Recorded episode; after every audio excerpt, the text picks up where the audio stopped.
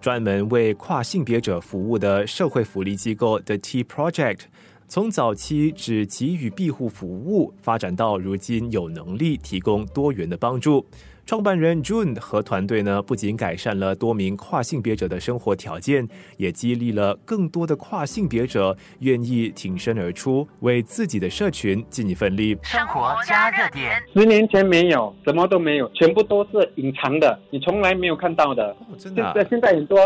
而且我们讲跨性别的女跨性别，right？反正呢我们。现在有更多男跨性别出来了，transgender man 啊，更多，而且 transgender family 跨性别组织家庭，我们有 transgender SG，它是 online 的，好像你要什么讯息，你可以去啊 transgender SG，还有 transgender befriender，他们的创办人。volunteer 他们的 staff 全部或者大多数都是跨性别者。哇，这样你会不会很感动？就是你这十年的，你就是熬了十年，而且你真的很努力的在为自己的社群提供支持、提供帮助。那你现在也给其他的跨性别者同样的勇气，让他们也可以就是做像 trans befriend、transgender s 这样的一些 resource。你会不会觉得哇，做出一点成绩了？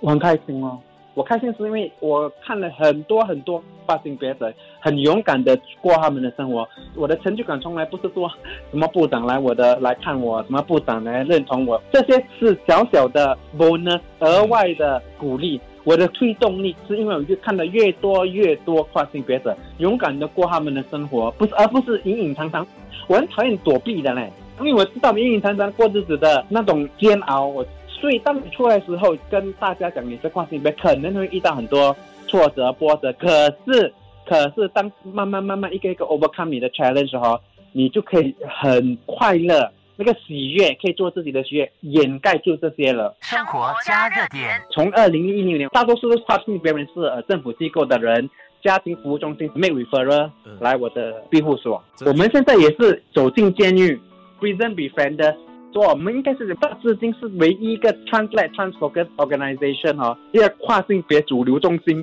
走进监狱，befriend 那些跨性别 offenders，那他们不需要主流的辅导员或主流，他们可以在监狱讲我是跨性别，我要一个跨性别的 befriender，监狱知道就会来 assign 我们我的 volunteer 给他们。这个是几时成立的啊？二零二零年他们开始介绍，连我们的庇护所也跟监狱合作。所以那些跨性别 offenders，他们可以好像服完一半的刑期，那另外一半他们就会帮他们出来做工，可是还要回去他们的 halfway house，因为是主流的，所以那些跨性别回去是跟那些男性住在一起，所以他们觉得不舒服，可是他们又没有家庭回去服完那个刑期，所以那些 transgender offenders 哦没有家庭的 right，他们会把他们送来我的庇护所。他们知道，因为在我庇护所是一个安全的地方，因为他们知道来我的庇护所，他们可以做自己，嗯，而且跟同类在一起，跟同伴在一起，他们的跨性别在我庇护所从来不是一个问题，所以他们真的可以专注真正困扰他们的问题，慢慢慢慢我们帮他们解开他们的心锁。生活加热点。其实现在二零二二，地博真的面临很大的变化，越做越大了。我不会放弃，不是因为我和我我是野心勃勃，或者我是我真的要我真的有点上进，我不会，我不要放弃，是因为我还是很开心做嘞。当然做什么都有辛苦啦，做老师也辛苦，你做百万富翁也是有你自己的辛苦咯。可是我很辛苦以外，我还是有得到那我自己的乐趣了。我跟你讲，我真的是个很自私的人，我做什么东西都是要我开心先。做做替补最好帮助到人而让我开心的话，我觉得我会继续做了。如果有一次当我遇到我帮助我的社区，而我自己不开心，我是立刻放弃了，二话不说。生活加热点，这个星期的生活加热点带你认识了新加坡第一间为跨性别者服务的社会福利机构的 T Project。希望你能够从 June 的热切分享听到一个乐于助人的普通人的声音。那么日后与一名跨性别者接触的时候，能够以更善良的眼光看待对方。当你认识一名跨性别，你不要看他的跨性别，Do not see the gender identity first。除了他是跨性别的，他可能也是爸爸人家的孩子，可能是你的同学，可能在地铁上坐在你旁边的人，可能是你的叔叔、你的阿姨。可能是你的同事，跨性别你不需要了解他是跨性别，跨性别是他自己的事，